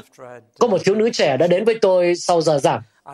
Tôi đã giảng, đề cập đến Corinto thứ nhất chương 11 và chia sẻ lời Chúa rằng đàn ông để tóc dài và đàn bà để tóc ngắn là sai. Vì điều đó là lệch lạc trong việc nhìn nhận theo cách Chúa đã tạo dựng nên chúng ta. Và khi chúng ta nhóm nhau lại để thờ phượng, các thiên sứ rõ ràng nhìn vào kiểu tóc của chúng ta. Vì vậy, có lẽ họ phải ở phía sau hội thánh và họ xem liệu chúng ta có đang nhận biết ai là đàn ông, ai là phụ nữ hay không. Và rõ ràng nhất, cách chúng ta nhận biết đó là theo kiểu tóc của chúng ta. Và tôi đã đề cập đến điều này. Và một thiếu nữ trẻ sau đó đến gặp tôi và nói, Bác David ơi, cháu có thể làm gì đây? Cháu là thợ cắt tóc. Và cô ấy nói, ngày càng có nhiều phụ nữ muốn có mái tóc ngắn nhất có thể. Và đàn ông thì đến để gội đầu, cắt và uốn tóc. Và cháu không biết làm gì khác nữa với mái tóc dài ngang vai của họ. Cháu có thể làm gì ạ? Tôi nói, thế lương tâm của cháu nói gì? Cô ấy nói, cháu cảm thấy tội lỗi khi làm điều đó. Tôi nói, nghe này, cháu phải luôn làm theo những gì lương tâm mách bảo. Nếu không, lương tâm sẽ bị chai đá dần dần. Đó là một công cụ rất tinh tế. Và nếu chúng ta không coi trọng lương tâm, chúng ta sẽ đánh mất nó. Nó sẽ trở nên chai lì đi. Tôi nói, hãy luôn tin tưởng lương tâm của bạn trước hết. Cô gái đã về nhà và từ bỏ công việc ấy. Thật không dễ dàng để trở thành một người giảng đạo, nói với mọi người rằng họ nên từ bỏ công việc kinh doanh, nhưng cô ấy đã làm được. Sau đó cô ấy được mời làm một công việc khác, và cô ấy đến gặp tôi và nói, bác David à, có một công việc mà từ bé đến giờ cháu vẫn luôn khao khát được làm, nhưng không hoàn toàn đủ điều kiện để làm. Và cháu đã nghĩ rằng cháu sẽ không bao giờ có được việc đó. Đó là lý do tại sao cháu đi làm tóc. Nhưng sau khi cháu bỏ nghề làm tóc, cháu đã được mời làm việc dù không có bằng cấp.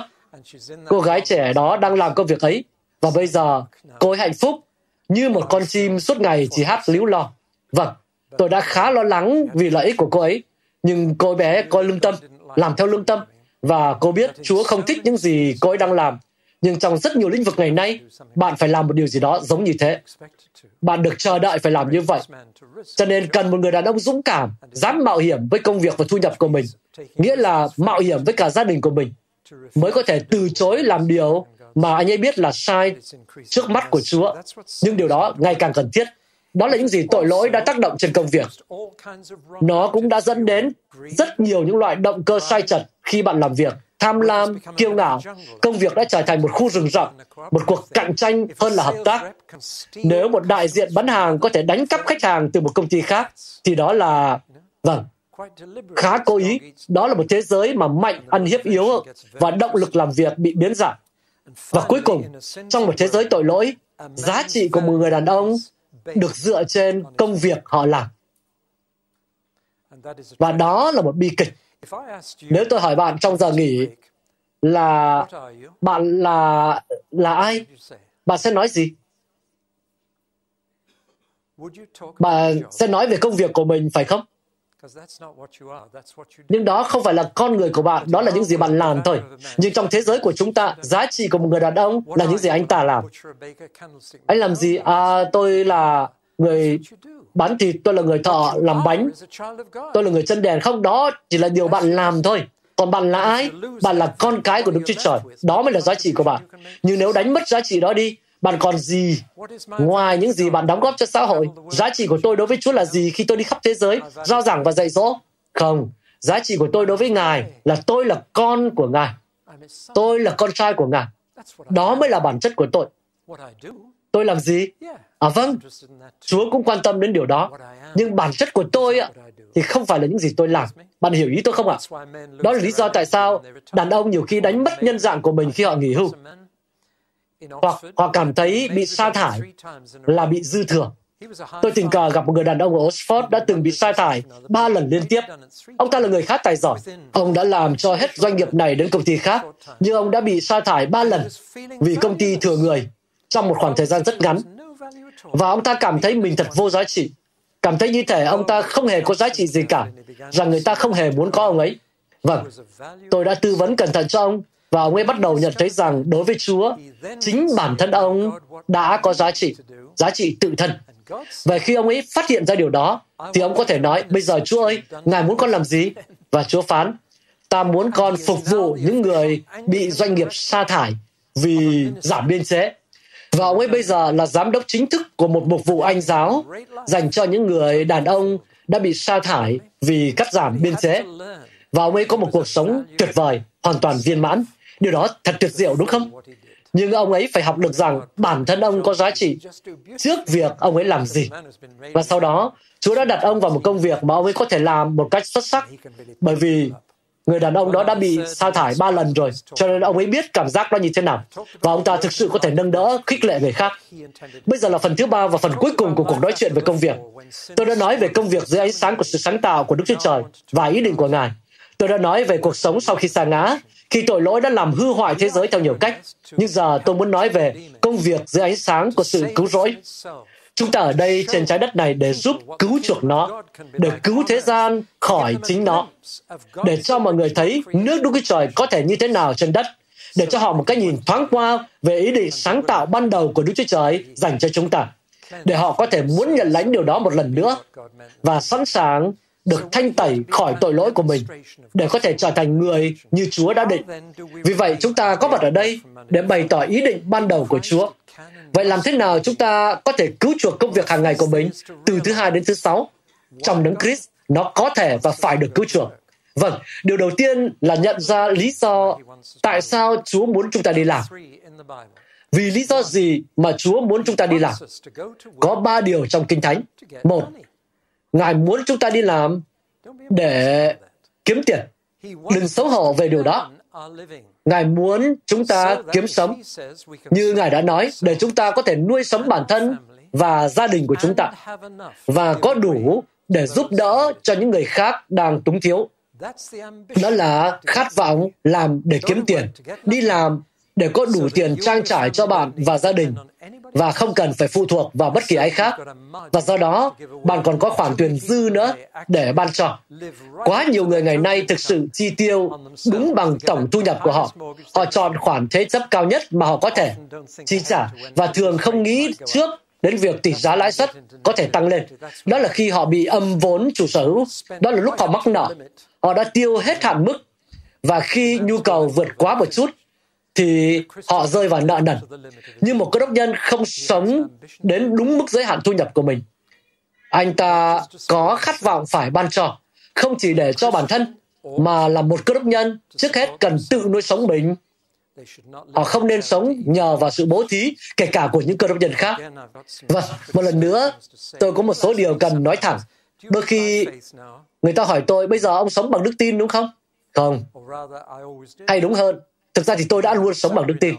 À, nhưng bây giờ ông không có lương từ hội thánh phải không? Ông không có lương thường xuyên. À không, tôi không. Nhưng tôi đã sống bằng đức tin kể cả hồi tôi có lương định kỳ. Thành thật mà nói, tôi sống bằng bất cứ khoản gì tôi nhận được do công việc tôi làm. Tôi gọi đó là thu nhập. Và đôi khi một vị chủ tọa nói với tôi rằng chúng tôi sẽ có một món quà yêu thương dành cho David và tôi nói rằng đó không phải là món quà yêu thương, đó là tiền công của tôi đấy chứ. Tất cả chúng ta đều bình đẳng trong bát Chúa. Một người lao động thì xứng đáng với tiền công của mình. Chúa Giêsu đã nói khi Ngài sai các sứ đồ đi truyền giáo, hãy nhận lấy những gì người ta ban cho, bởi vì người làm công thì đáng được trả tiền công. Và tôi, giống như mọi người khác trong căn phòng này, phải làm một công việc xứng đáng với những gì tôi nhận được. Bạn hiểu ý tôi chưa? Toàn bộ ý tưởng rằng một số cơ đốc nhân sống bằng đức tin và một số khác thì không là không đúng kinh thánh đâu. Trên thực tế, nếu bạn là một doanh nhân nhỏ ngày nay, việc cố gắng tiếp tục tồn tại trong thế giới ngày nay và biết rằng một cơ đốc nhân không bao giờ được mắc nợ và do đó phải luôn thanh toán hóa đơn đúng hạn và không đợi yêu cầu cuối cùng từ phía luật sư. Thì người doanh nhân đó cần nhiều đức tin hơn tôi để có thể sống vào lúc này. Việc anh ta sống vâng lời Chúa và thanh toán mọi hóa đơn đúng hạn để không bao giờ mắc nợ, bởi vì đó là một tội lỗi trong Kinh Thánh.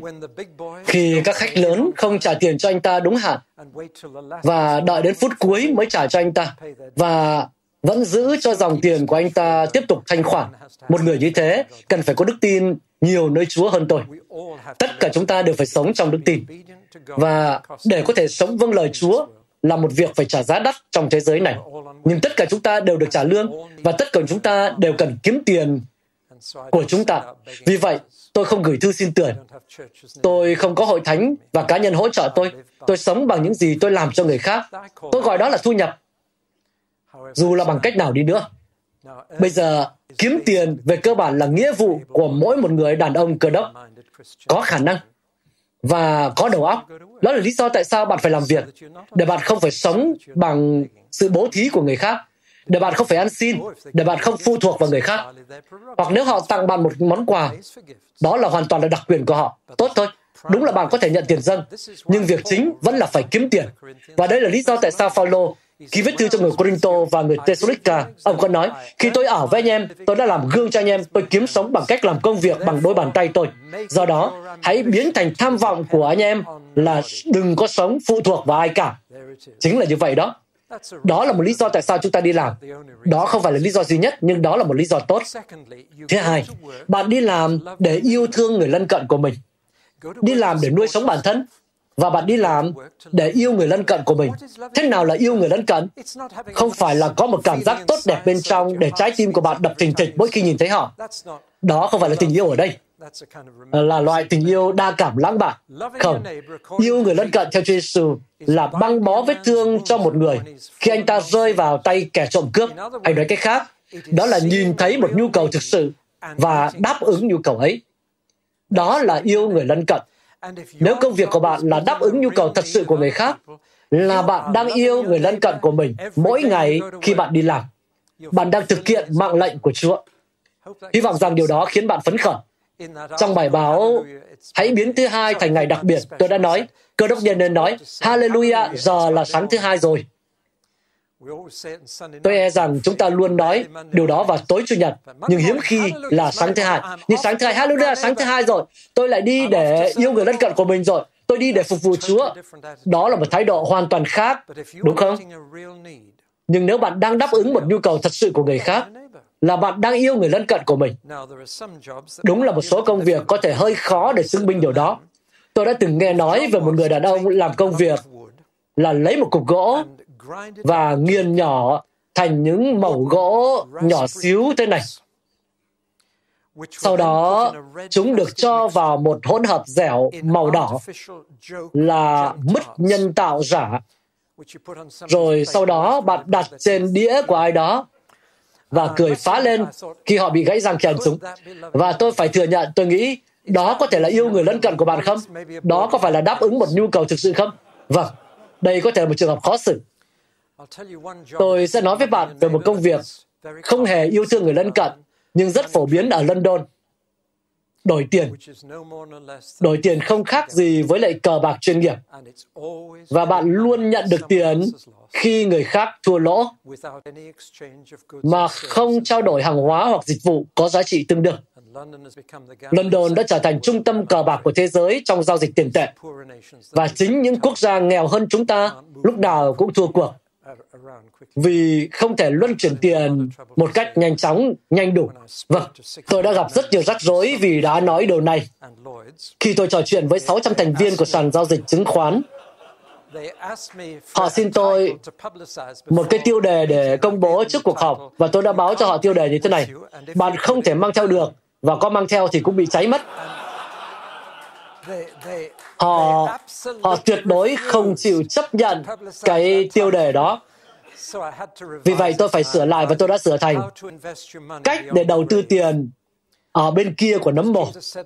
Bởi vì Chúa Giêsu đã nói rất nhiều về điều này và mọi người hết sức lo lắng về việc gom góp tiền để về hưu và kiếm lương hưu dưỡng già nhưng họ không nghĩ đến việc đầu tư vượt qua cả nấm mồ.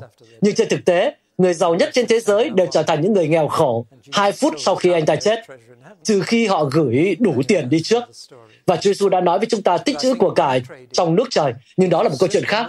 Nhưng tôi nghĩ giao dịch tiền chỉ đơn giản là di chuyển số tiền khổng lồ bằng máy tính trong vài giây đi khắp thế giới đánh bạc hết cả, làm điều khiến ngân hàng sụp đổ. Điều đó đang diễn ra mọi lúc và tôi tự hỏi làm sao điều đó có thể gọi là yêu thương người lân cận khi tôi không hề đưa lại bất cứ thứ gì có giá trị cho những người mà tôi đang lấy tiền từ họ. Vâng, chúng ta phải suy nghĩ về những điều này đúng không? Hãy thực sự yêu thương người lân cận của bạn. Để tôi cho bạn một số ví dụ khác về việc thực sự yêu thương người lân cận của mình. Có một người quét rác ở Leeds và mỗi sáng trước khi đi làm, anh ta đến một hội thánh nhỏ ở nước Anh vài năm trước lúc nhà thờ vẫn còn mở cửa. Bây giờ thì nó đã bị khóa rồi. Nhưng anh ta đã đi và để bàn chải và sẻng của mình dựa vào lan can, rước lễ, rồi anh ấy quỳ xuống và nói, Xin Chúa chúc phước cho công việc của con ngày hôm nay. Đường phố mà anh ấy quét luôn là đường phố sạch nhất ở thị trấn Leeds và anh ấy đang phục vụ Chúa toàn thời gian, mặc dù rất ít cơ đốc nhân nhận ra điều đó. Nhưng anh ấy đã đang làm một công việc rất tuyệt vời cho Chúa. Có một người phụ nữ ở Bắc Kinh, bà là bác sĩ phẫu thuật trưởng tại một bệnh viện ở Bắc Kinh. Và khi bà trở thành một cơ đốc nhân, bà ấy đã bị sa thải, không còn là bác sĩ phẫu thuật nữa. Và người ta cho bà biết công việc duy nhất mà bà có thể làm bây giờ với tư cách là một cơ đốc nhân là làm người dọn dẹp nhà vệ sinh. Và bây giờ người phụ nữ ấy với bàn tay khéo léo cùng bác sĩ phẫu thuật đang dọn dẹp nhà vệ sinh ở bệnh viện Bắc Kinh. Và bà ấy nói, tôi sẽ dọn dẹp chúng như thể để cho Chúa sẽ sử dụng chúng. Bà ấy đã nhìn thấy điều đó Và bà đã hiểu điều đó. Bà ấy đang phục vụ Chúa toàn thời gian. Bạn bắt đầu hiểu được sứ điệp của tôi rồi đúng không ạ? Bà ấy đang yêu thương người lân cận của mình và làm một nhiệm vụ rất cần thiết. Bà ấy kiếm được đủ tiền để nuôi sống bản thân, chỉ vừa đủ. Tôi sẽ không bao giờ quên lời chứng của một người đàn ông Trung Quốc nhỏ bé ở Brighton. Nếu bất kỳ ai trong số các bạn đã ở đó, bạn sẽ không bao giờ quên câu chuyện này. Một con người thấp bé đã ở tù 17 năm vì theo Chúa. Ông ấy là người tin Chúa duy nhất trong nhà tù của mình. Và vì vậy, họ đã giao cho ông ta một công việc tồi tệ nhất là dọn sạch chất thải. Từ mỗi phòng có một lỗ dẫn qua một kênh và một loại hầm cầu bê tông mở, chỉ là một hố bê tông lớn. Và tất cả đều đi vào đó. Và nó đầy ụ mỗi ngày từ nhà tù. Và ông được giao cho công việc xúc nó ra vào xe cút kít, rồi chở tất cả ra ruộng để giải phân ra đó. Và vì thấp bé, ông ấy không thể chạm tới đáy hố bằng sẻng. Nên họ bắt ông nhảy vào giữa cái hố đó. Và mỗi buổi sáng, ông ấy phải nhảy vào đống phân người cao đến tận ngực của mình và xúc nó ra ngoài. Bạn sẽ nói đó hẳn là công việc tồi tệ nhất mà bất kỳ người đàn ông nào có thể là phải làm, đúng không? Nhưng ông ấy lại thấy thế này. Tuy nhiên trong một cách khá hài hước, bởi vì ông ấy không được phép cầu nguyện lớn tiếng hoặc hát những bài thánh ca trong phòng giam của mình. Nhưng khi ông bước vào hầm cầu và phân ngập đến ngực, ông ấy thấy rằng sẽ không có ai bén mảng đến gần trong vòng 200 mét. Bởi vì khi ông ta xúc tất cả những cái đó, mùi hôi thối bốc lên. Và ông ấy nghĩ, thế là mình có thể hát ở đây và cầu nguyện ở đây. Và ông ấy bắt đầu hát, và ông đã học một bài hát từ một giáo sĩ người Mỹ. Tôi đến vườn một mình khi sương còn đọng trên hoa hồng bạn có biết bài đó không? Và Ngài đi dạo với tôi, Ngài trò chuyện với tôi, và Ngài bảo tôi rằng tôi thuộc về Ngài. Tôi nghĩ đó là bài hát duy nhất ông ấy thuộc lúc đầu. Nhưng ông ấy nhảy vào cái đống hỗn độn này và bắt đầu hát. Tôi đến khu vườn một mình, trong khi sương vẫn còn trên những bông hồng. Hẳn làm sao mà bạn ngửi được thấy mùi hoa hồng ở chốn đó đúng không? Nhưng ông ấy nói, nơi đó đã trở thành vườn địa đàng đối với tôi. Tôi mong chờ nó mỗi ngày. Và công việc ông ấy làm đã hoàn toàn biến đổi. Tôi nói với bạn rằng khi tôi nghe một lời chứng như vậy, tôi cảm thấy cáo trách lắm. Tại sao tôi lại từng cằn nhằn về công việc của mình? Tại sao tôi lại có thể nghĩ rằng mình được giao cho một công việc tồi tệ, trong khi người đàn ông đó đã ca ngợi Chúa trong hố phân và yêu thương người lân cận của mình? Vì đó là việc cần phải làm. Và động cơ cuối cùng để đi làm là để tôn vinh Chúa. Và bạn không thể làm điều đó nếu bạn làm công việc của mình một cách tồi tệ. Nó liên quan đến chất lượng công việc và thái độ của bạn với đồng nghiệp. Nhân chứng tại nơi làm việc không có nghĩa là cứ đi phát truyền đạo đơn hoặc nhất thiết phải nói với tất cả mọi người về Chúa Giêsu. Nhân chứng tại nơi làm việc là bạn làm công việc của mình theo cách mà mọi người sẽ nhìn thấy và tôn vinh cha của chúng ta ở trên trời. Chúng tôi đã có một người cải đạo rất đáng yêu ở lực lượng không quân Hoàng gia. Anh ấy làm việc trong bộ phận kế toán và vài tháng sau, tôi đã nói chuyện với người chỉ huy phụ trách bộ phận đó. Và tôi đã nói, chúng tôi đã có một trong những chàng trai của ông. Ông ấy hỏi tôi về hội thánh. Ông ấy thực sự không quan tâm lắm, nhưng mới có hỏi tình hình thế nào rồi. Và tôi đáp, à, tình hình cũng tốt thôi. Và có một thành viên hội thánh của chúng tôi đang làm việc cho ban kế toán của ông ấy đấy. Ông ấy nói ai vậy? Tôi nói Dennis và họ của cậu ấy nữa. Và thế là ông ta đáp, Ồ, đó là người đàn ông tốt nhất mà chúng tôi có đấy. Cậu ta thực sự là người mà tôi thực sự có thể tin cậy. Cậu ta làm công việc rất tốt. Và nếu mà cần phải làm thêm giờ, cậu ấy cũng sẵn sàng làm thêm. Cậu là người tốt nhất mà tôi có đấy. Dennis đang làm chứng tại nơi làm việc. Bất cứ điều gì bạn làm, hãy làm điều đó nhân danh Chúa Giêsu. Bạn thấy đấy, không phải ông chủ là người sẽ kiểm tra công việc của bạn đâu, mà là Chúa Giêsu. Tôi nghĩ rằng thời gian của tôi đã gần hết, phải không? Vâng, tôi chỉ còn một chút nữa để nói thôi. Vâng, tôi đã đi quá thời gian rồi sao? À, tôi... Uh, rồi, không sao. Tôi sắp kết thúc rồi. Tôi muốn giúp các bạn để các bạn có thể nhìn nhận công việc hàng ngày của mình một cách khác. Tôi muốn nói rằng tôi tin vào điều mà Hội Thánh đầu tiên đã tin tưởng mạnh mẽ trong 400 năm. Nhưng tôi tin rằng Cũng chính người đàn ông Augustine đã gây ra nhiều thiệt hại cho hội thánh hơn bất kỳ ai khác trong điểm này. Ông ấy đã biến đức tin của chúng ta thành kiểu Hy Lạp, thay vì suy nghĩ theo kiểu người Do Thái. Và thực sự ông ấy đã thuyết phục một hội đồng hội thánh lên án những gì tôi sẽ nói với bạn bây giờ là dị giáo. Và kể từ đó, uh, giáo lý này không được nhắc tới. Tư tưởng này đã được tái khám phá khoảng 150 năm trước bởi một nhóm các cơ đốc nhân, nhưng nó vẫn chưa được hội thánh giảng dạy cách rõ ràng hoặc rộng rãi. Và đó chính là thiên hy niên. Thiên hy niên, không phải năm 2000, mà là khoảng thời gian một ngàn năm trong Tân ước, khi Chúa Giêsu sẽ trị vì trên trái đất này và cho thấy những gì có thể được thực hiện khi ma quỷ bị đuổi đi và Chúa Giêsu là đấng cai trị. Và khi chính phủ sẽ là có tính cơ đốc, khi truyền hình sẽ nằm trong tay các cơ đốc nhân, khi tất cả các ngân hàng và tòa án đều sẽ nằm trong tay các cơ đốc nhân. Đây có phải là một giấc mơ xa vời chăng? Khi các quốc gia sẽ giải trừ vũ khí đa phương và họ sẽ không còn nghiên cứu về chiến tranh nữa. Họ sẽ lấy gươm rèn thành lưỡi cày, lấy giáo rèn thành lưỡi liềm. Tất cả những điều đó đều có trong Kinh Thánh, có hàng tá lời hứa, không phải về thiên đàng như về trái đất này. Trái đất cũ kỹ này biến đổi dưới một nền chính phủ đúng đắn. Nhưng một ngàn năm đó, bắt đầu sau khi Chúa Giêsu trở lại, chúng ta không thể thực sự nhìn thấy nước thiên đàng được thiết lập trên đất cho đến khi nhà vua trở lại.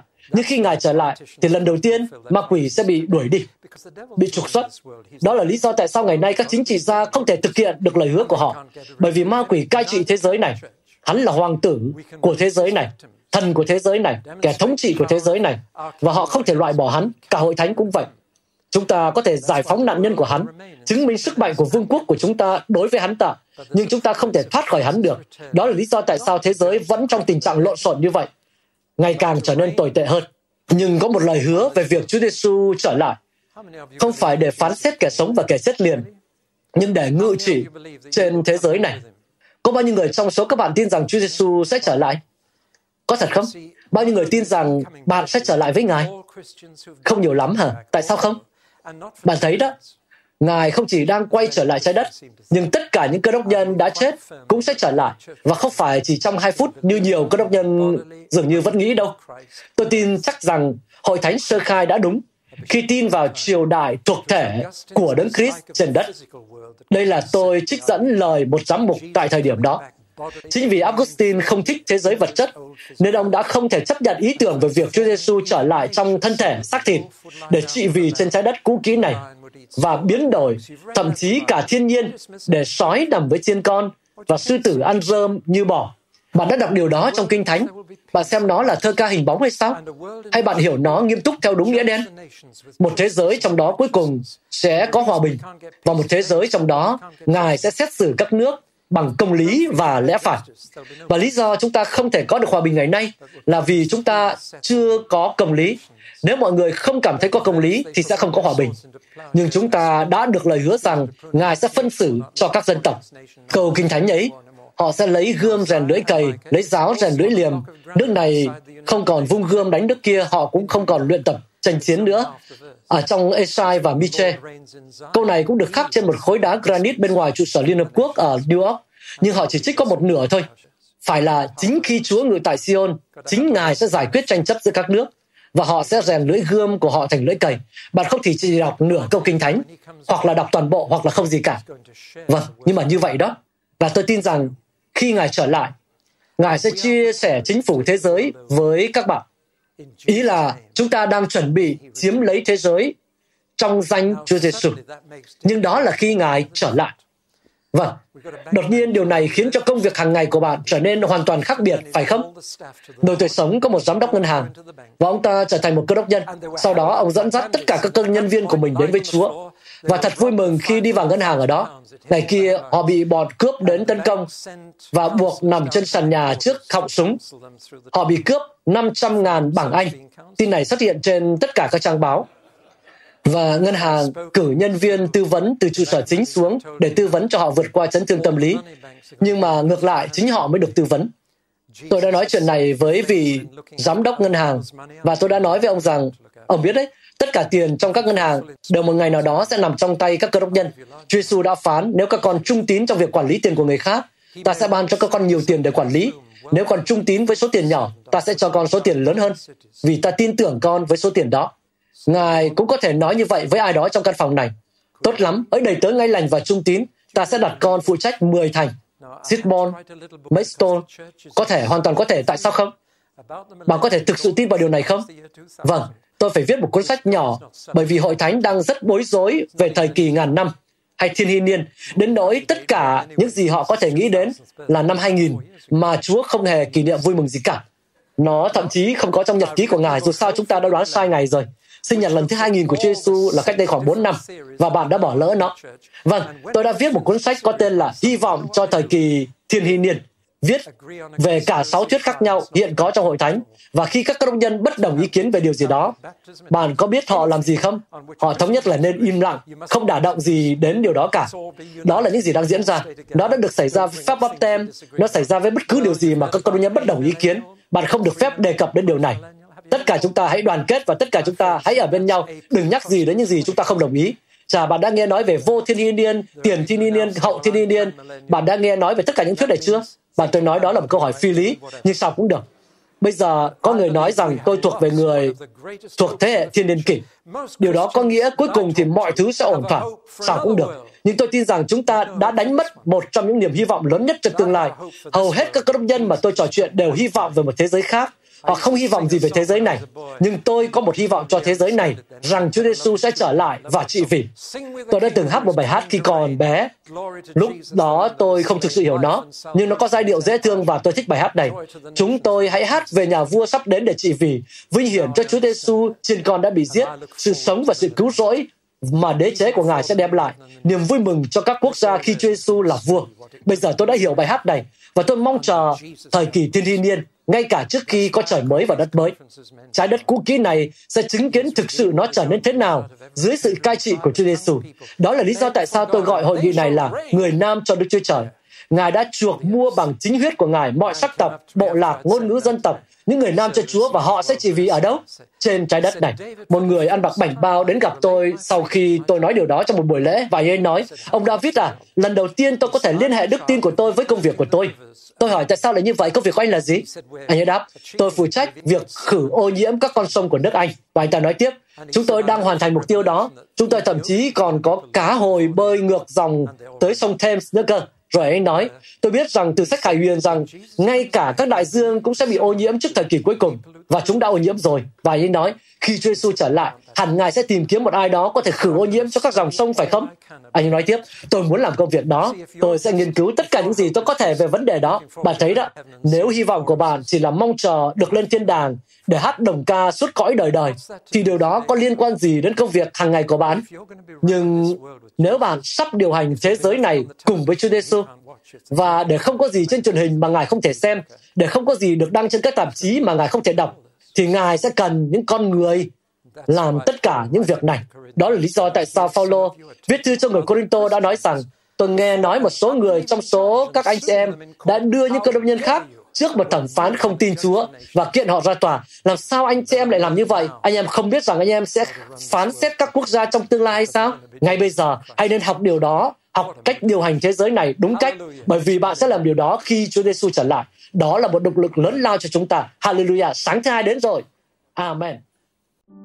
Các bạn vừa xem trích đoạn bài giảng được phát trên kênh YouTube và podcast của Giảng Luận Kinh Thánh, kênh nhằm cung cấp cho các tín hữu và tôi tớ Chúa người Việt những bài giảng được chọn lọc của các diễn giả kinh điển trong những thời đại khác nhau. Để biết thêm thông tin về chúng tôi, xin vui lòng truy cập trang web giảng luận kinh thánh.net. Xin chào và hẹn gặp lại các bạn trong những bài giảng tiếp theo.